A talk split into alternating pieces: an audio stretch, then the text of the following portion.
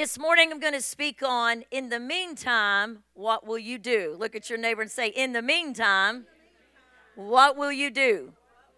What will you do while you're waiting on the promise? What will you do while you're waiting for God to finish some things? What will you do? Let's pray.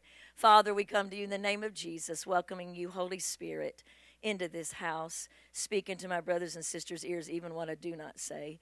Come and do what only you can do and bring the word of God that changes us. We welcome you, we receive from you, we rope our mind in, and we think of nothing but your word. In Jesus' name, everyone said, Amen. Someone say, in the meantime.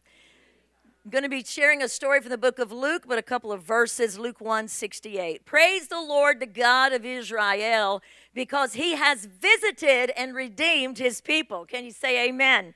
He has sent us a mighty Savior from the royal line of his servant David, just as he promised. Someone say, just as he promised. Now we will be saved from our enemies and from all those who have hated us. That was the promise spoken or the declaration by Zacharias. Isaiah 30 and 18 was speaking about in the meantime, in the in between time. Someone say the meantime is the in between time. And how many know it can be a mean time when you're waiting on something? When you're hungry and you're waiting, you're hangry and you're waiting for them to bring your food. I waitress for many years and I saw people show their worst self and what was so cool is they didn't recognize me. A lot of them were my parents' friends, but my hair was pulled back in a ponytail, cute little brown polyester outfit and shoes, and a little ponytail in the net. I'm telling you, I was looking spiffy. And they didn't recognize me. And boy, when they got hungry, they just went wild. Can I get an amen from any former server in the house? There you go. But Isaiah 30 and 18 says, But God's not finished. Someone say, God's not finished. He's waiting around to be gracious to you. He's not waiting around to punish you. He's waiting around to be gracious. He's gathering strength to show mercy to you. God takes the time to do everything right. Someone say everything right. Then there's a dash in the message that says everything. For those who wait for him are the lucky and the blessed ones. Isaiah 30 and 18. Give God a hand clap of praise. I love that God bends his heart to listen to a breaking plea. I love the God who remembers the small and forgotten. Anybody but me ever felt small or forgotten? I don't mean in size, small because people thought you were small in your future. Come on, somebody. That's the best place for miracles when promises really aren't even believed. God meets us right where we don't believe when our believing runs out God's love runs in. Someone say amen. The season of Advent, the season of Christ's coming, is when the barren give birth, dreams become reality, and nothing shall be impossible with God. The story of Zacharias and Elizabeth and the meantime that they lived for a long time when Zacharias gets his fulfillment, he says, God's tender mercy, the morning light from heaven, is about to break upon us to give light to those who sit in darkness and in the shadow of death and to guide us to the path of peace. I love it when the light breaks forth and comes through. Don't you? Somebody give God a hand clap of praise. I tell you, I've said it before, but let me say it again about this wonderful thing that God does because there's a great miracle, but I want to focus on the pain before the miracle. One day before a miracle happens, it's impossible to believe it can happen. One day before God restored my marriage in 1984, a Monday in January, it was impossible to believe it could happen. But one day after it, it was impossible not to believe. Can I get an amen? The supernatural thoughtfulness of God will convince you that He is exponentially greater than you thought, more merciful than you thought, more kind, and more faithful. Give God a hand this morning. Amen. The promise started in the garden. In the meantime, someone say, in the meantime, where um, Adam and Eve fell, and the serpent tempted them, just passing through there because that's where this all this whole Advent started, and where that deception came, and human race fell, and God looked at Satan and he looked at Eve and said, "I will put enmity between you and the woman, between your seed and her seed. He shall bruise your head." But you shall crush his heel. Come on, somebody. Genesis 3 and 15. The promise started in the beginning in the garden, the war between the seed of man and the seed of the serpent. So many detours from Genesis to the book of Luke. So many obstacles, so many situations, failures, devastation. Humanity at its finest, humanity at its worst. Israel, the nation, was even scattered and destroyed several times. The temple was scattered. They were exiled. But guess what?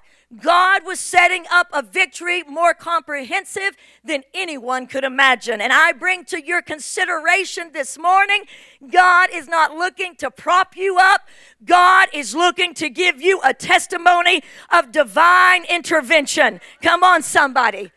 God shows up in Luke and he gives a word that is absolutely absurd, but God doesn't check logic. God does not check your reasoning. God does not check your situation. How are you feeling today? Are you feeling victorious? God just shows up and God says, This is what shall be. Someone say hallelujah. In the book of Malachi, Brother Gerald, the Old Testament closes out with a promise that the Sun of Righteousness will rise with healing in his wings, and that a voice will come crying in the wilderness, Make way for the King of Kings. That was Israel's Messiah, whom we know as Jesus. Go ahead and say it, Jesus. You're like, I don't know if this is a trick question or not. He said, I will send my messenger. When, when the book of Malachi closed, Pastor Todd remember in seminary we had a course that's called the intertestamental period. And it's the time that you study the 400 years. Someone say 400 years. When nothing was written and things went silent, God closes Malachi, Pastor Ramon saying Jesus is coming, the Messiah. But then 400 years pass. You could hear a pin drop. You could hear the tears drop. Four long centuries are silent. 600 years since Shadrach, Meshach, and Abednego, when Luke comes on, walked through the flames. It had been 600 years since Meshach and Abednego, as I just said, walked through the fire. 800 years since Elijah and Elisha had the miracles. And then in the book of Luke, when nobody was expecting it and some people were just being faithful, God shows up. Look at your neighbor and say, God shows up. Reading from the book of Luke 1, verse 5. When Herod was king of Judah, there was a Jewish priest named Zacharias. Some translations call him Zachariah.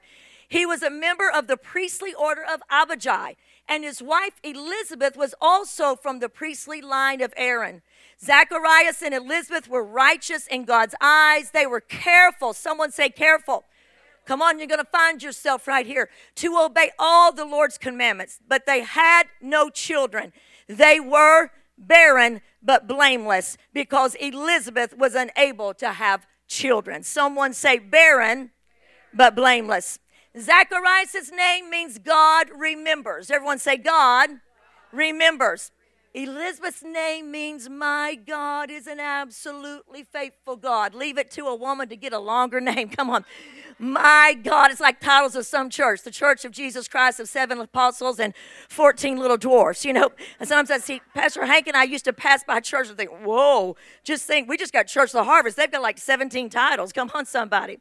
But here's the deal her name was My God is an absolutely faithful one.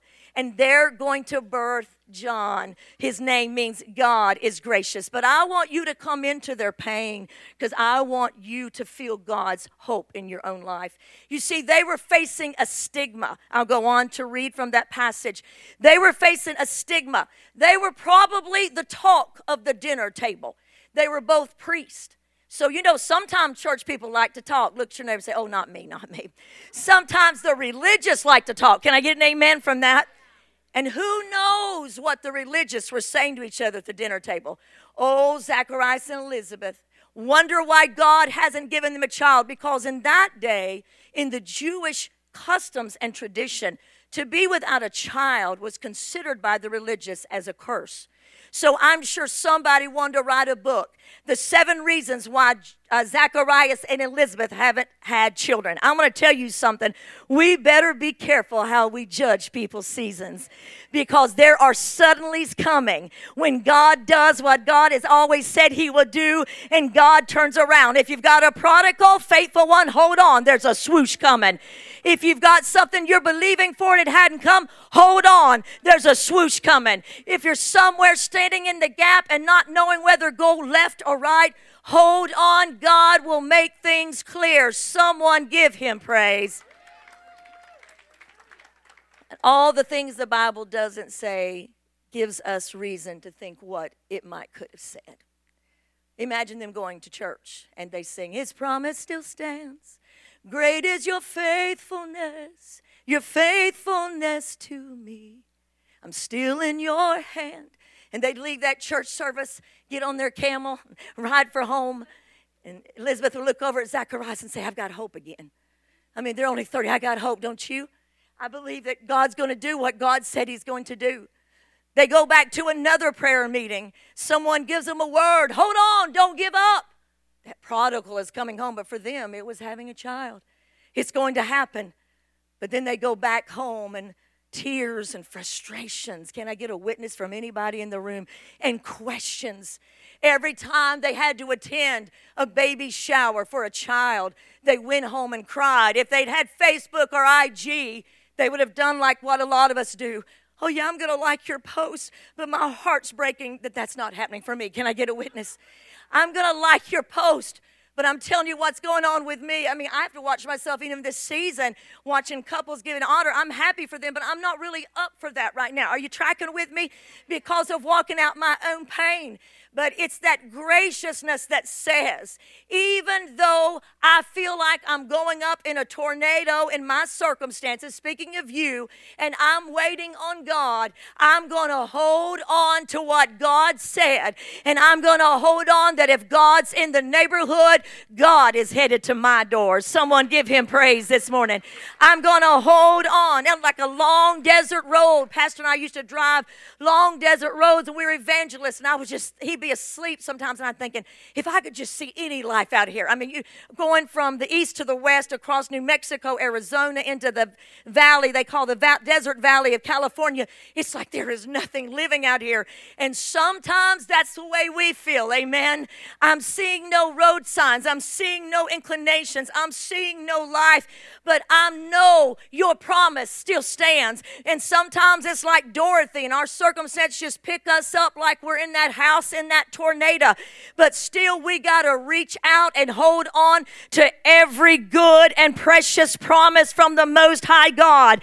As individuals, as families, as a church, we got to hold on to what God said because when God said, He knew every situation and circumstance, He knew every valley and every trial, and His promise still stands. Give God a hand clap of praise.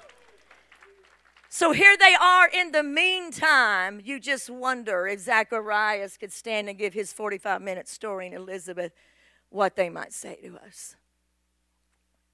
I just wanted to give up. My heart just break. I'm just discouraged. I got tired of waiting. You know, the important thing we've said around here a long time is the only thing worse than waiting on God is wishing you had waited on Him got the wrong job because you were desperate. You married the wrong person because you didn't give God time to do what He wanted to do. That hopelessness that makes us think that God can't untangle the mess we're in. And so we get tired of waiting. God often ignores our schedule. And when Zachariah said Elizabeth, gonna, they were very old. Someone say very old. You've been told this before. When the Bible says you're old, you're really old. that doesn't mean 60 years, okay? It means like 90 for sure. They were very old. And often I've heard parishioners through the years of pastoring these 30 years to say, I'm going to tell you what, especially the real movers, if God doesn't speak to me by 5 p.m., and I'm like, whoa, let me just back up two steps right here. If God doesn't do this by tomorrow, I'm leaving her. And I'm like, whoa, well, you just go ahead and leave her because God is not going to submit to your time schedule. Come on. If God doesn't do this or that, we cannot organize God and put him on our timetable. God waited to give Zacharias and Elizabeth what he wanted to give because it was connected to other kingdom purposes. It was going to give him greater glory the way he did it than it to come a normal time. So I'm going to tell you today, he is the Alpha, he's the Omega, he's the first and last, the beginning and the end. He's the keeper of creation and the creator of it all. He's the architect of the universe and the ruler of all times. He always was, he always is, and he always will be unmoved, unchanged, undefeated, and never outdone. Someone give him glory this morning. Come on. In the meantime, you have to learn to wait. Henry Nouwen writes an incredible passage, a great scholar I love to read, that um, he went and traveled with a trapeze group. And he traveled with them for a season, and he said he noticed something about the trapeze artist. There's the flyer, everyone say the flyer, and the catcher. And if you've ever watched trapeze, the flyer will say, you know, men or women, they will fly out on their bar, and then for a second they'll let go until the catcher catches them and takes them to the other side. He said, I learned that there had to be a special, trusting relationship. I mean, if the flyer and the catcher got mad at each other in dinner, everybody was scared. You know what I mean? And if the catcher told the flyer, I'll see you and mm-mm-mm, you know, and all that, and threw something at him, everybody was scared in the circus because they thought, this is not going to be good. Someone say, not good. Because there's that moment when the flyer, she's holding or he is holding the bar all the way to right here. And then they let go of the bar, and there's a, just a second that they're suspended into nothingness, that nothing is holding them. And all that they're waiting on is for the catcher to grab them and take them to the other side. I'm going to tell you, Zacharias and Elizabeth, and you and I often feel in the meantime between the promise and its fulfillment that we are suspended in the moment, that we're suspended in wonder, that we're suspended seeming like God is not going to do it. But one thing we know it is no ordinary man that's catching us when we are flying on the faith of His word. When we are, looks like we're suspended. We know it's the Most High God that Pastor Hank used to say can fly faster than you can fall, and He's always going to get us to the other side. Someone give the Lord a hand clap of praise.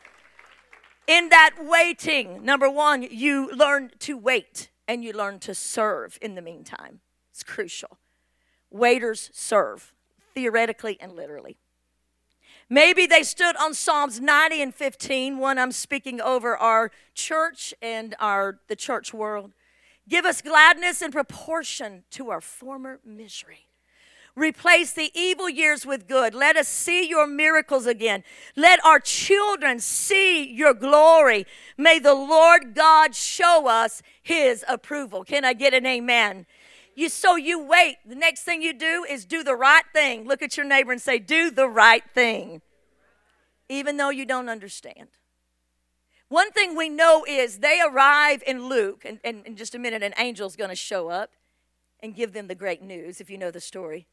But one thing we know, they're in Luke because they had to have done the right thing. Sometimes all you can do when you're waiting and you're in the meantime is do the next right thing. Commit to goodness. When your heart is breaking, give someone a warm greeting. When things are going bad and you're discouraged, do an act of kindness. Give a gift, be gracious, serve, clean someone's toilet. Can I get an amen? Come serve in children's ministry give a soft answer to wrath because that kind of graciousness and goodness when you're hurting I'm going to tell you, being in a season that I've seen people flabbergasted at His graciousness in me, it wakens people up like a strong cup of coffee, like an orange juice glass full of pulp. You ever drank that? I mean, you can almost choke on all that pulp. Real, authentic Christianity, the goodness that comes from God, not from man. One young man said to Jesus, Good teacher. And Jesus said, No one is good but God alone. But it is His kindness and His goodness when you don't know what to do, do the next right thing. Someone give God a hand clap of praise. Because I want to tell you, Isaiah 48 and 18 speaks of this. it says, If you will hearken unto my commands, then your peace will be like a river and your righteousness like the waves of the sea. When you go out, the waves of the sea just keep going out and they keep coming in. And I'm going to tell you something. Every time you do a righteous act, an act of kindness, an act of unselfishness, an act of something that's just really out of the goodness of your heart, those are like waves before the throne room hitting the very feet of the Lord Jesus Christ. And it reminds God that you're in it to win it, that in the meantime, you're going to keep doing the right thing. You may not understand, but you're rising above your circumstances and you're standing in the face of disappointments. Give the Lord a hand clap of praise. Come on, give him a good hand clap of praise. Before we get to the miracle and how that's going to encourage you, they dealt with their disappointments. You see, disappointments come to lead you in discouragement. Discouragement comes to lead you into despair. It's a vicious pyramid, and it will do that. Three healthy ways to deal with disappointment is to mourn and release what hasn't happened. Everyone say mourn. Oh, we shouldn't mourn. Oh, the word says, Blessed are they that mourn, for they shall be comforted. It's okay to cry about losses in your life. Everyone say it's okay. It's okay to cry about what you feel is something that you didn't want to happen, but then you've got to release it to the Lord. And then you've got to adjust your expectations. And the third one is the most important one get moving. Look at your neighbor and say, Get moving. Because I want to tell you, discouragement and disappointments have one target, and it's this listen to me to get you not to fulfill your assignment here on earth. It's to get you off your place, to keep you of that which is to come. We often say the enemy is not fighting you over what has been in your life, he's fighting you over what shall be. Give the Lord a hand clap of praise. He's fighting you over what is to come. What if Zacharias and Elizabeth who are going to have this great miracle that's going to open up the whole New Testament. What if they had not been there that day? What if they had let disappointment and discourage them, beat them up, and they'd gotten out of their place? You see, I want you to say with me disappointment is a tripwire. And what that means is we often knee jerk to disappointments and we pull back the reins of our faith. Listen, there's no one in this room that has not been disappointed before. There is no one in this room that has not faced immense discouragement before. And what it wants to do is it wants you to pull back and it doesn't want you to go forward. So we knee jerk and we pull the reins back on faith. And all of a sudden, we don't want to believe for anything else. We don't want to ask for anything else. We don't want to have confidence for anything because something has disappointed us, or maybe a person has disappointed us, or a situation has disappointed us. But I'm going to tell you something. The Bible says that those who hope in the Lord will rise to new strength, to new hope hope and new victory. Can I get an amen? In 1911, Swiss psychologist by the name of Edward Edward Klepper. Everyone say Edward Klepper. say it like that. He was 40 he was working with a 47-year-old patient who had no short-term memory at all. He was a psychologist. He knew what he was dealing with. And he would shake her hand at the end of every session, but she had no short-term memory at all. None. But then he started to do an experiment and he put a pin in his hand. You know, one of those, remember those things you used to get and you shake someone's hand and it pricks them? And he started shaking her hand and he would prick her. But this, she had no short term memory. But she began to refuse his handshake because the residue pain kept her from reaching out. And it was a phenomenal discovery. How does that affect us? It affects us in this way disappointment wants to pinprick you. It wants you to keep from reaching out. If you knew how many times I've resigned and told Pastor Hank I'm not preaching anymore, oh, you'd be shocked. If you know how many times he told me that, if you know how many times I said that about Wednesday night, and he'd say, Rhonda, just, Rhonda, Rhonda, let's just go to bed. Come on. Come on, just pick yourself up because we get disappointed. It may, may, me, it's maybe preaching or doing something else. We get overwhelmed and then we stop reaching out. That's what disappointment wanted to do to Zacharias and Elizabeth. All those years that things were not adding up, the enemy would, didn't know what God was going to do, but what he was hoping is I can just throw them off the assignment. If Zacharias is not there when the angel shows up, then John can't be born and Jesus can't come. But I'm going to tell you, we We've got to be those that say, I don't care how many times I'm disappointed. I'm going to keep doing the right thing. And after, after, bleh, I get it. After asking the Lord, why did this happen? I'm going to move to what now, Lord? What would you have me do now, Lord? We just sit at the why, and it's okay to ask why. But if you build there that little tent, you become like the lepers that were sitting there, and finally they said, Why just sit here till we die? Let's get up and go. What we've got to learn is that God's the only one that can make the bad things work to good. And what we've got to say is, What would you have me to do now, Lord? I'm standing in a place I never saw myself to standing. I'm battling things, I'm facing things. It's in the meantime what I thought would have happened hadn't happened. I don't even know anymore. Can I get an amen? So here I am. Someone say, I don't even know. I don't even know. But what you land is, I am going, God, to remember that you're all powerful. You're the God of the universe. You are not just 50% for us or 75% for us, but you are 100% for us. I'm going to keep reaching out. I'm going to keep reaching out. I may have to pull myself up by my bootstraps. I may call and cry and I may mourn and I may look pitiful and I may look sad and I may get mad. Come on, somebody.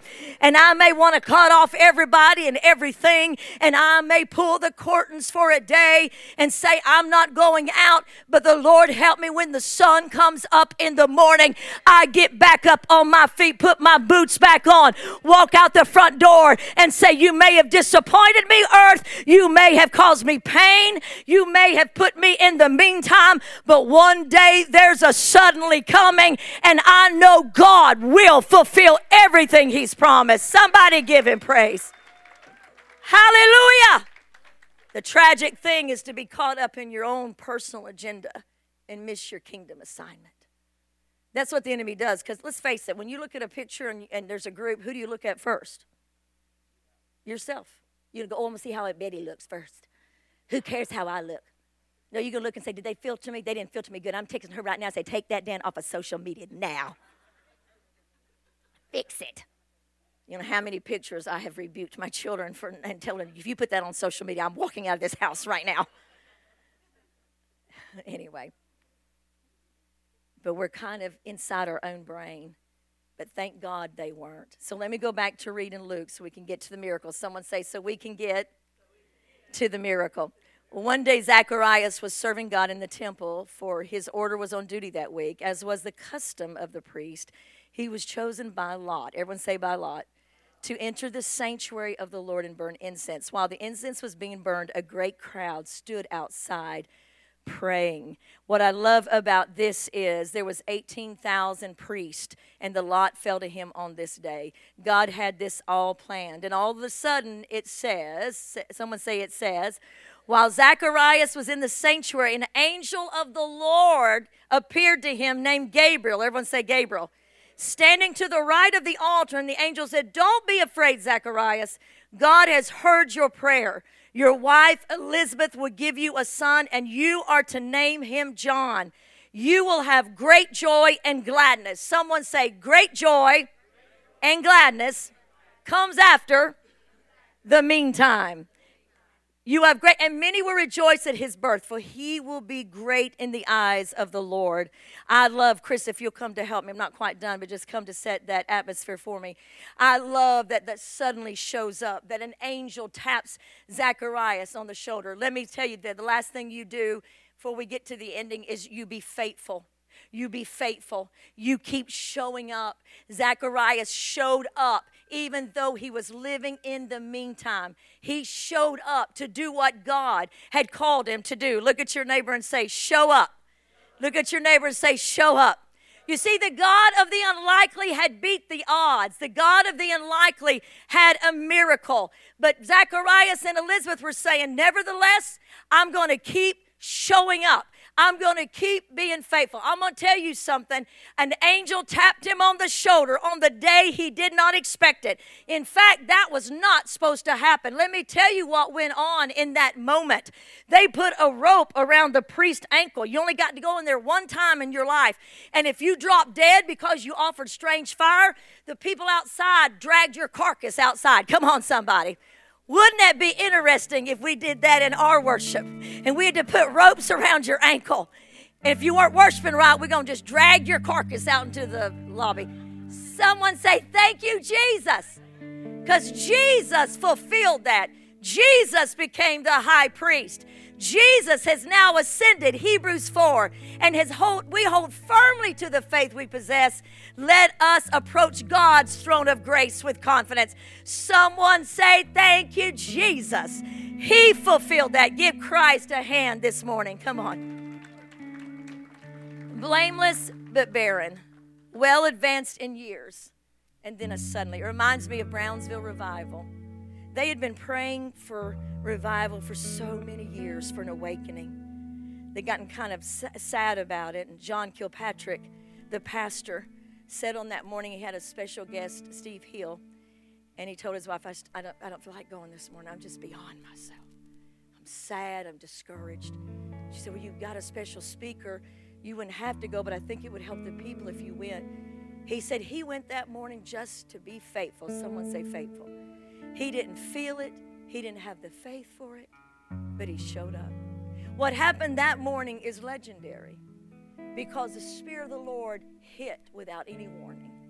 He took over that service without any warning, which led to months of one of the most massive revivals upon planet Earth. It was so massive that they say, John Kilpatrick and others give testimony that they were, uh, everybody was just laying on the floor, thousands of people, and they finally brought the children in at 2.30 god bless the children's worker amen. Children's worker finally said what in the world's going on out there? We're going to go see. And they brought in the children. And they said they could hear the children. A lot of them were laying on the floor praying in the spirit and kneeling weren't even looking up. They couldn't look up. And they could hear the children when they hit and walked into the sanctuary. They could hear them. They immediately started crying and saying Jesus. I mean, these are just children, Jesus. And they just started crying and wailing because the presence of God had engulfed them. He wasn't going to go to church that morning, but he decided to be faithful. Look at your neighbor and say, Be faithful. What would you do in the meantime when the angel says to Gabriel, You are going to have a son, and then your prayer has been heard? If God said today, your prayer has been heard. What would that prayer be? That's the miracle of Advent. God is listening. This is the season of miracles.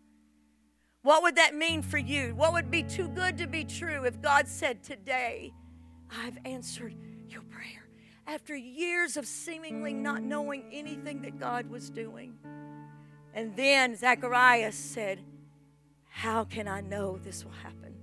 He got very much rebuked by Gabriel for that because an angel appeared. Here's a word to the wise. If an angel appears and tells you something, don't say, I don't know how that's going to happen. Don't get sassy. I don't see that. Who told you that? Uh, uh, first of all, he says, Fear not. So we know it was awesome. But Zacharias, this is, this is the coolest thing. Zacharias had given up on the prayer. I want you to get this. Because he said, Your prayer is heard. And Zechariah said, What prayer? What prayer? What prayer? The prayer. Yeah, I prayed that when I was 25 and we got married. I prayed that when I was 30 and I was 35 and I was 40 and I was 45 and I was 50, 55, 60. But here we are, and my wife is beyond the season, is what that means. And we know what that means. She's beyond that. That's impossible. And it's beyond me, too. God has a peculiar fashion for showing up and saying, I want to get the glory out of this. I want to do something in your life that people have to say, only God could have done that.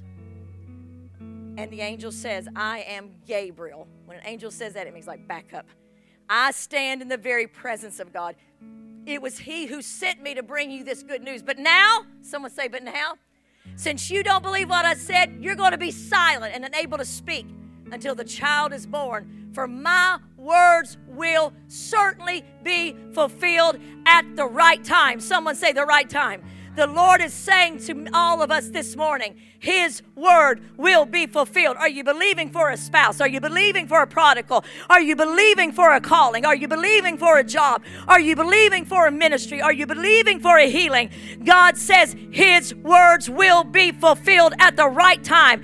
Gather up your strength regardless of disappointments. Not only just doing the right thing, but open yourself up to believe once again that God is able to do exceedingly abundantly above what we would ask, think, or hope. Somebody give him a shout of praise.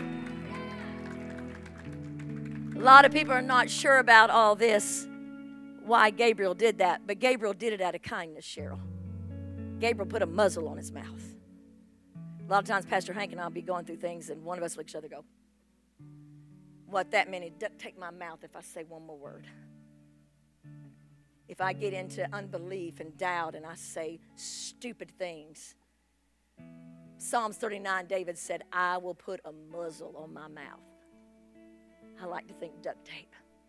I will put a muzzle on my mouth so I don't let the words of my mouth or the meditation of my heart displease the Lord, who is worthy of praise, who is worthy of doing things. Proverbs 29 11 says, A fool vents all his feelings, but a wise man holds them back. And if you don't know what to say, eh, do what Jesus Christ said. It says that when he stood before Pilate, he opened not his mouth. He had the power and the authority to call 12 legions of demons. That's angels, sorry. That's 72. Don't be calling those demons people. That's another show, not here today. Um, he had the power and the authority to call 12 legions. Someone say 72,000. 72,000 angels to his defense, but he didn't. That's not weakness, that is strength. You think it's weakness not to snap back with your mouth. You think it's weakness not to say, Well, I told her, I told him, I, I, I did this, I did that. No, strength is shutting your mouth up and not saying a word and just standing there in faith. Someone give the Lord a hand clap of praise. What he didn't know was how was this possible? But here's what I can tell you this morning. We don't understand how food is converted to energy. We don't understand how that greasy cheeseburger you're going to eat today and chase it down with a chocolate shake and two portions of fries. Come on, somebody. Is converted into drive your body with fuel. No one understands that, but it doesn't stop you from eating the cheeseburger.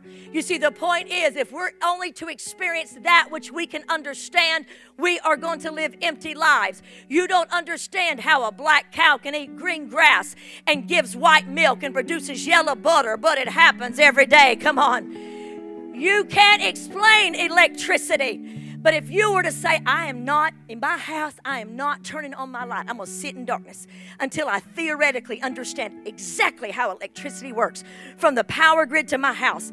Would you rather sit in darkness until you understand the mystery of electricity? No, you flip that baby on without even thinking about it. Can I get an amen?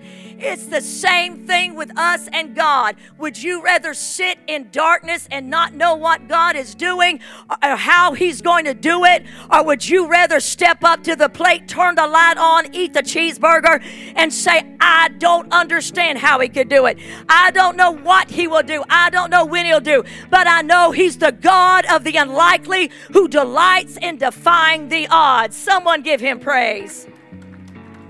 And before I end, you know what happened. He, he saved Zacharias. Sometimes you just need to ask the Lord, help me, cover my mouth. Help me. Lord, help me not to say the wrong thing. Cover my mouth, Holy Spirit. Whether it's doubt or unbelief or cruelness of tongue, help me, Holy Spirit, just to hold my words. I don't have to think every thought that falls into my head. Can I get an amen? But the angel saved him.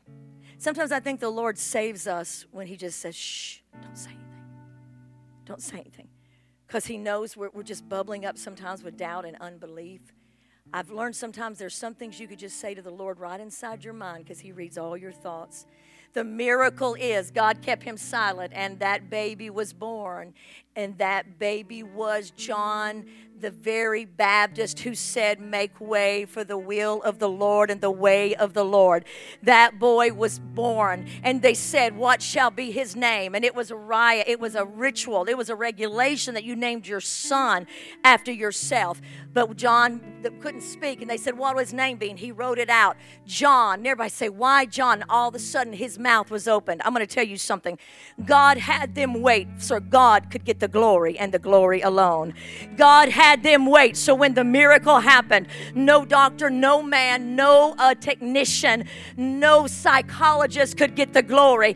All of these people may play a part in our miracles. All these people may use their tools and their work to get us to where we go. But I'm going to tell you, God is determined that God gets the glory alone. That when you stand on the other side of in the meantime, you say, It was not my wisdom, it was not my skill, it was not my cuteness that did this. It was God and God alone. There is no glory in my own wisdom, there is no power in my strength, but I will boast in knowing the Lord, and that's the only thing we're going to boast in. Someone give him a praise. Sometimes God waits. In the meantime, He says to you, I'm working out everything for good. In the meantime, He's saying, do the next right thing. Even when your heart is hurting and you're mad, and the promise is not there, rejoice with others who are receiving what you're praying for. Because as we always said, and I taught in the book of James, grief and joy often dance together. And while someone is rejoicing, your heart is grieving. But when you're rejoicing, someone else will be grieving. Do the next right thing. That baby brought great joy, but it brought a way for the Messiah. You and I are called on this earth to bring forth Jesus to this earth. It may look different for you, it may look different for me. In the meantime, when you're not seeing things come together, when that job was not offered you, we rejoice over job. When you didn't get the promotion, when everything is murky in your family, when you've been waiting so long for that prodigal child to come home, but God gave you the promise. In the meantime, trust in the giver of good gifts, trust in the one who said it. Don't let disappointment jerk your hand back because that's going to put you in a pit he'll have to pull you out of. But begin to lift up your eyes. Hebrews 11 11 says of Sarah that she received strength to conceive the seed. That was another miracle. And she bore a child when she was past age. Someone say past age. I love it that she judged him faithful. Maybe Zacharias and Elizabeth began to not judge their circumstance, not judge their situation, and not judge themselves. Let me tell you something. You stop bullying yourself. Discouragement will bully you, despair will bully you. Stop bullying yourself and say, Well, if I had just done this or that, the promise will be here. I'm not doing enough. I'm not giving enough. I'm going to tell you something. When you've done all you can do, you stand because it's not by might, it's not by power, but it is the Spirit of the Lord who brings the miracle. Somebody praise Him. Maybe she began to look up and see the one who created the stars. As I close, hang with me. I'm going to pray over you. She saw him carving canyons, then she saw him carving skins for Adam and Eve. Zacharias and Elizabeth, they judged him faithful. Then Zacharias and Elizabeth maybe remembered Noah and how the flood waters rose and the earth was about to be destroyed but God shut them up and saved them, and they judged him as faithful. Maybe then they remembered the Red Sea and how he parted it, and they walked through on dry ground when nobody expected. In the middle of the miracle, Pharaoh chases them in, but God's not only in the beginning and the end of your miracle, He's in the middle of your miracle. In the meantime, when you think the waters are going to crash in, and they judged him as faithful. Someone say faithful. Maybe they then saw him rebuilding his people time and time again, and they judged him as faithful. So today, what can we do? We can see Jesus as faithful despite the hindrances, despite humanity, despite Herod. Jesus broke forth. Despite the barrenness of Zacharias and Elizabeth, John was born on time at the right day, and Zacharias was at the right place at the right time judge him faithful, that you don't have to have anybody to connect you. God can get you before the right person at the right time in the right way. He alone can do it. Can you say amen? Come on, give him praise. And we judge him faithful who heals the blind, who raised the dead. We judge him faithful, who stretched out his arms on Calvary and gave his life for us. In the meantime, we look up, we judge him faithful and we believe if God be for us, he is more than the world against us. Stand up and give him the best praise you've given him all morning. Come on. Come on. Stand up and give him the best praise. Come on. Hallelujah. Hallelujah. We bless your name, Jesus. We bless your name, Jesus, as every eye is closed, Father. A lot of in the meantime in this room this morning and those listening by podcast. A lot of in the meantime, in the in between time. Lord, this morning you have challenged us to do the next right thing, to be faithful, to not let disappointment keep us from reaching back out, to stand and to believe. Lord, this morning, what you're birthing in us individually and as family and as a church is beyond our comprehension. In the meantime, while we are faithful and we do your work, we await the great awakening. We await the return of many prodigals all over the nation. We await to see your goodness in so many situations, Lord. I pray for my brothers and sisters this morning. Lord, if you this morning were to have an angel show up before them and say, Your prayer has been heard, what would that prayer mean, Lord? What would that prayer be? God, would you encourage them this morning that you do hear that prayer? You didn't tell Zacharias which prayer he prayed or how he did that got your attention because you don't want our attention on methods of man. You want our attention on you. God, you're birthing a way for Christ in the earth through every man and woman in this room, through their jobs, through their ministries, through their vocations, in their family. Lord, I pray in the meantime they would not withdraw, but they would stand up and they would stand forward. And while things are murky in other areas, that they would begin to believe you for that which is impossible. Father, we ask that in the name of Jesus. Now, if you would just find someone's hand and, and take it and just have a moment of prayer with them, you can just hold it and pray, or you can face them, whatever you're comfortable with. Just pray over what their situation is right now. Right now. Just go ahead and find somebody. Father, in the name of Jesus, come on, lift up your voices. In the name of Jesus, Father, I pray for whatever prayer my brother or sister is believing for.